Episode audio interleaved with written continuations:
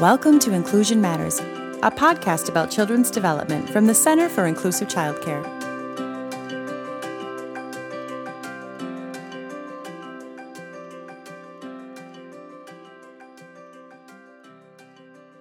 Welcome to Inclusion Matters, a podcast from the Center for Inclusive Childcare. I'm Beth Menninga. I'm the Relationship Based Professional Development Manager here at the Center for Inclusive Childcare.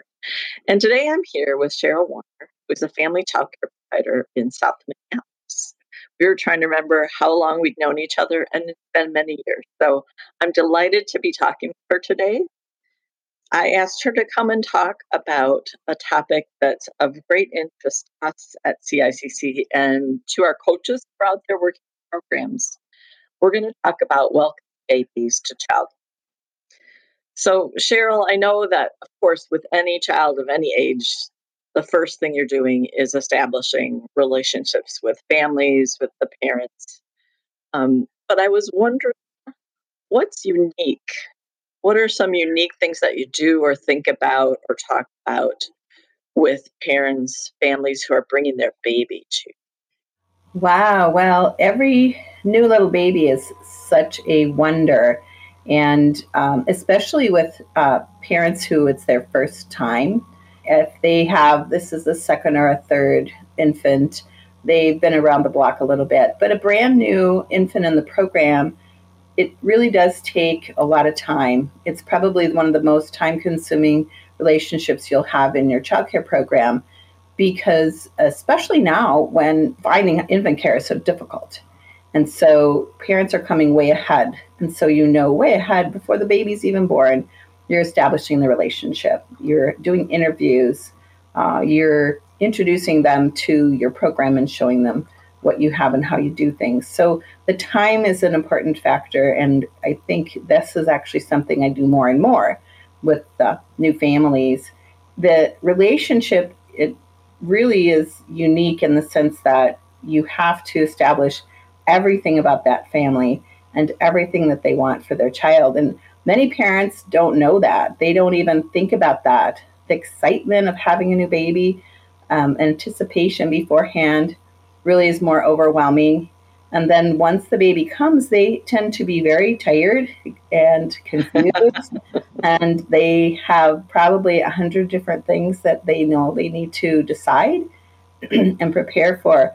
So I really encourage um, parents to do that first meeting well before the baby is born and to walk through and talk through some of the things that might come to mind.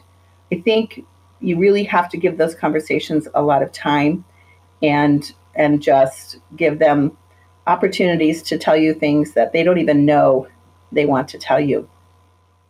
You know, you're making me think um, I know it's not ideal, the current situation of having to find infant care right now. Mm-hmm. It's really hard for families out there, like you're mentioning. But the one blessing of having that time in advance together is I'm thinking of especially those new parents. They're still forming their own image of themselves in their minds. You know, as parents, they're making a mental journey. And to have you there early on to kind of um, partner with them in that journey and also to help them think about some things they might not know they need to think about. Um, other people might not be asking the same kinds of things you're asking because of your experience, as well as um, the fact that you know they're going to be partnering with you in your program. So I, I like the, the fact that you're able to take that walk with them because I think for new parents, um, the more we can have people around supporting them and helping them, the better when they hit that tired phase. Yes, I agree. They they learn a lot, hopefully, from their provider, and um, you find out pretty early their attitude toward you as a caregiver. Mm. Some parents are very prepared; they have very decisive um, plans, and others are way up in the air it depends on their temperaments. It depends on their approach to parenting, and um, and so as you talk more and more with them, you you learn how to pick up those little cues, and then you know what kind of questions to ask. Oh, do you have any examples of that, or? Oh, sure. Um, I would say there there are parents who will who will have it, it all written down. They know before their baby is born even how much they're going to feed them. Everything is set up, and some are very structured. Um, and of course, there are benefits to a, a structured parenting uh, approach because they they are very sure of what they want, and they also um, can communicate that well. Of course, there's difficulty if that structure doesn't match your structure. Right. Um, or if they decide at some point to change it, you have to cooperate on those things. But I've also seen some families who, um, currently, I have an, an infant in my program who the parents are very open. They're asking questions. They take advice, uh, ask them questions. Oh, they'll check on that, and that's something they can think about. And so it, it really depends a lot on the attitude of the parents and also priorities. I think one of the things you learn very quickly with families, and it's very important to how you approach discussing and um, creating that continuity of care. And, and that has to do with how flexible they are and what's important to them. Because many times, as you talk about this, you can wonder with them that this is important for you I'm I can appreciate that you this is what you would like to do and I want to make sure that I'm coordinating with you well on this. And so as you as you go through getting to know them and knowing what is important to them, then you also know how you can work with them if you do come into difficulties. Yeah, that makes a lot of sense. Well, you mentioned, um, started to mention a little bit about this continuity of care piece.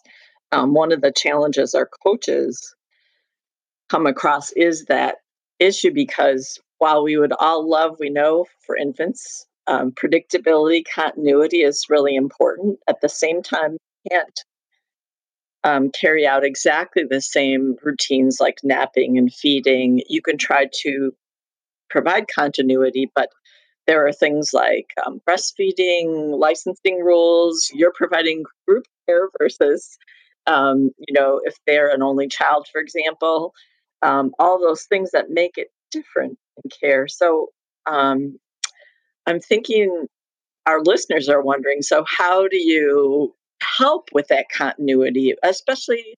Well, and you can talk about two questions. How do you help with that continuity? Really thinking about any family, and then maybe those two different.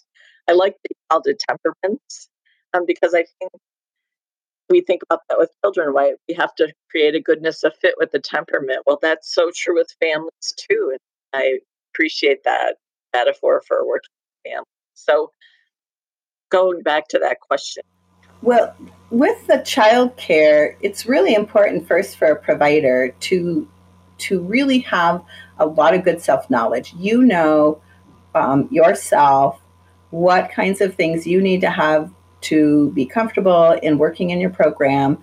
You have your structure set up, you have your routines, and you have to know the other children because adopting in an infant to the children that you have already um, is is a process in itself. And so you have, in in a sense, have to get your act together. You need to know your temperament and need to know how, you know, what the priorities are for you. And so when you can work from that base, then it's easier for you to be able to flex the kinds of things and even be aware of how this is difficult for me. I know this is difficult for me, but this is how I need to accommodate the new little ones. And some of it goes by age. If you're starting a three month old, it's going to be different than if you're starting a six month old. Sure. We, we have different temperaments in the children. Some of them are regular, they follow somewhat of a schedule, some others are irregular. And you may struggle a little bit with parents if you are trying to create a regular routine or to create a, a routine that will work with your program. I have found that very young infants, I will use a what I call um, a staggered schedule, and I actually came upon it when I had my my youngest and I was in childcare, and so starting back into working with um, my my business after being pregnant and giving birth and working with wanting time with my own child, I developed a staggered schedule. And what that would mean is that the infant would be sleeping when we're the most active, and then when the children would be down for naps would be the biggest time I would spend then with the infant. And so as you, you know, try to work uh, the needs of an infant into a mixed age group, it's a very tight fit.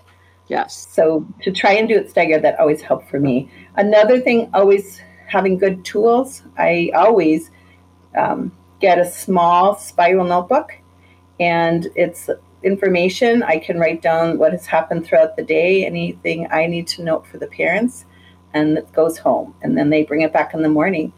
And in the morning, I will know the last feeding, when the baby woke up, and if there is anything as far as needing to know last diaper or or issues. And it's great for when they start to eat solid foods. You can write in oh, yeah. they tried. Everything's documented. Everything's listed. And a little story about that.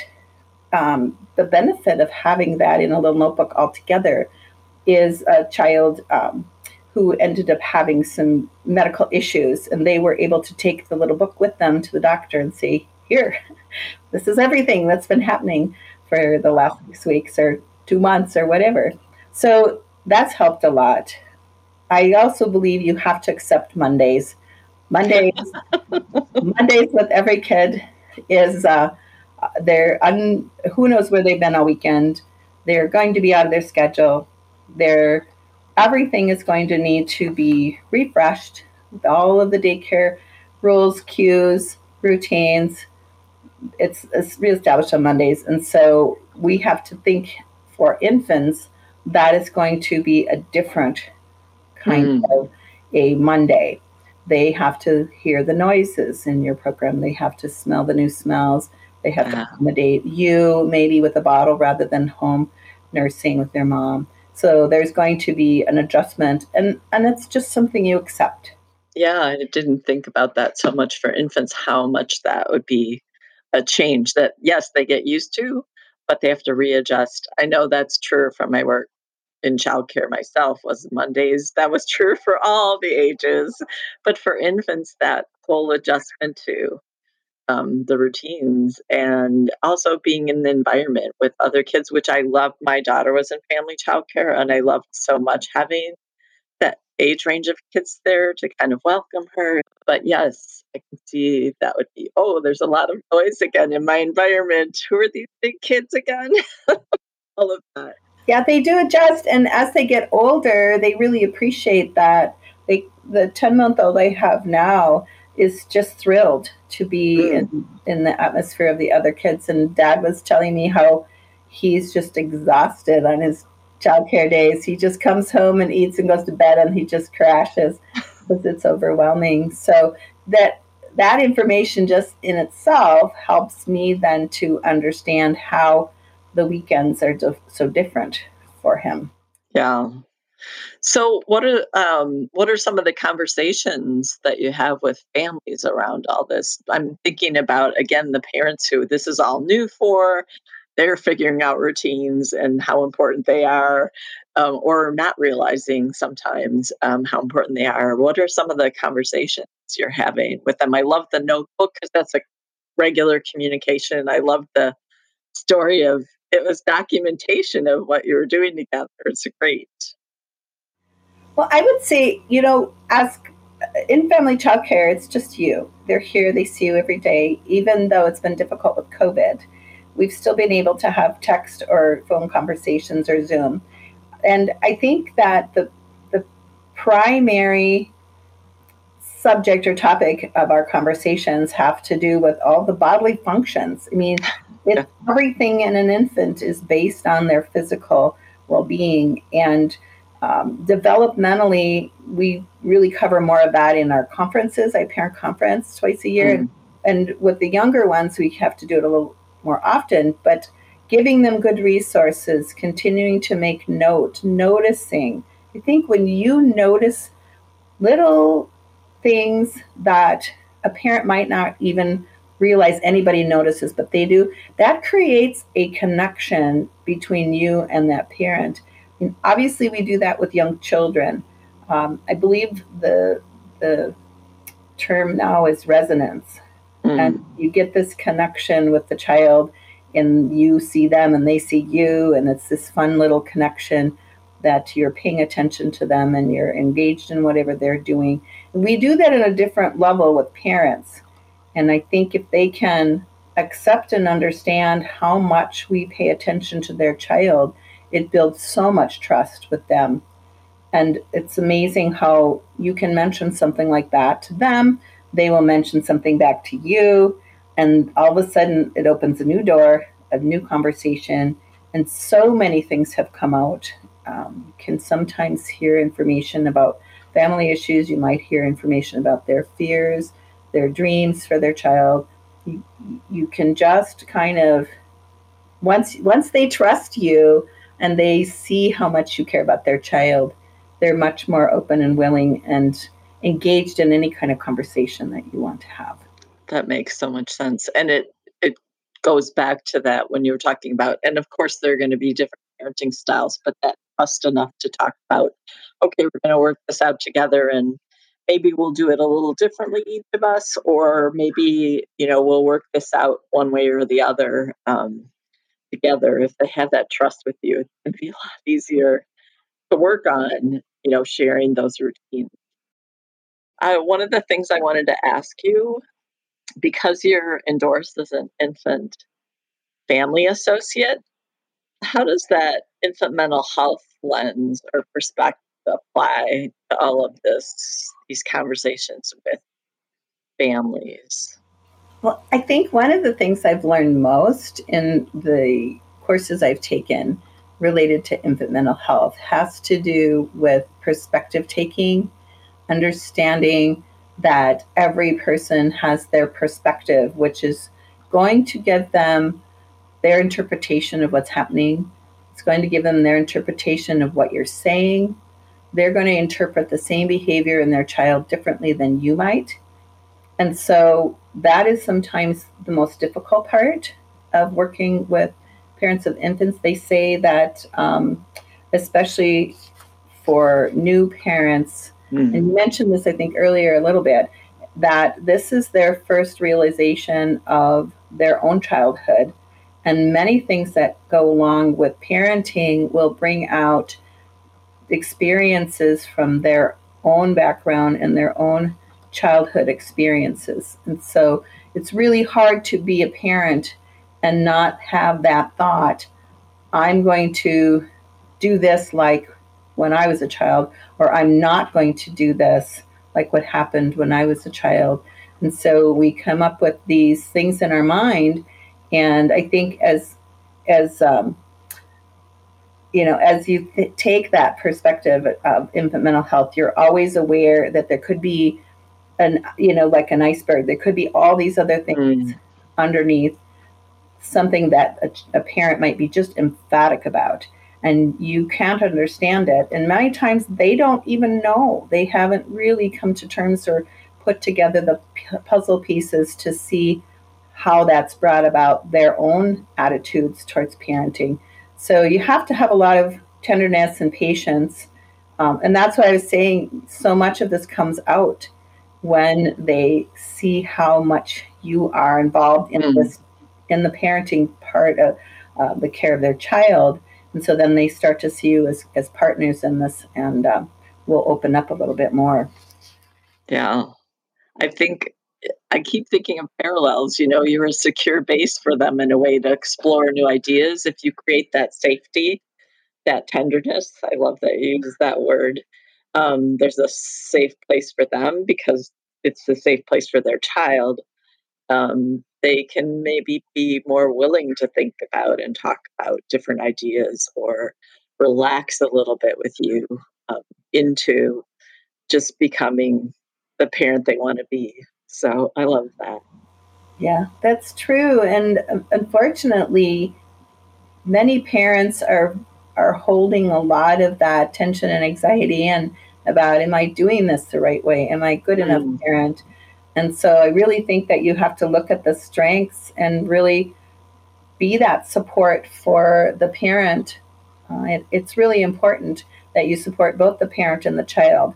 And I, I have to say that took a lot of lot of thinking and learning and experience over years because I I mean I think I hit a turning point where I actually believed it. I'd been told it and didn't believe it. But I really believe that as a provider, if you're going to be committed to the care of this child, you have to also be committed to the parent. Mm. And so you're not just there to care for the infant and then you just disconnect from the parent. It's it's not you aren't going to be an effective caregiver for that child and by not supporting the parent, you're not giving the parent the ability to be a good parent then for their child as well. So you're a big piece of the puzzle for both of them. That's powerful. Well, that might be a good final thought, but did you have any other final thoughts about sort of welcoming babies or the routines that we talked about? There's so much we could talk about in addition to this, but I love that. The only thing I would say is that I think it's always important for adults to remember that the most important person is the child. Mm. So, as long as all of the adults are making the needs and putting the needs of the child first, then any disagreements or misunderstandings or differences of opinion need to be worked through in order to make sure that the child is receiving what they need. So that's a really important part because egos and people can get crazy. And so we have to put those aside and always remember what is really important for this child. Yes, that tenderness with the child. Thank you, Cheryl. Thanks for joining us. You're welcome. Thanks for having me. Thanks for listening. For more resources, visit us at inclusivechildcare.org.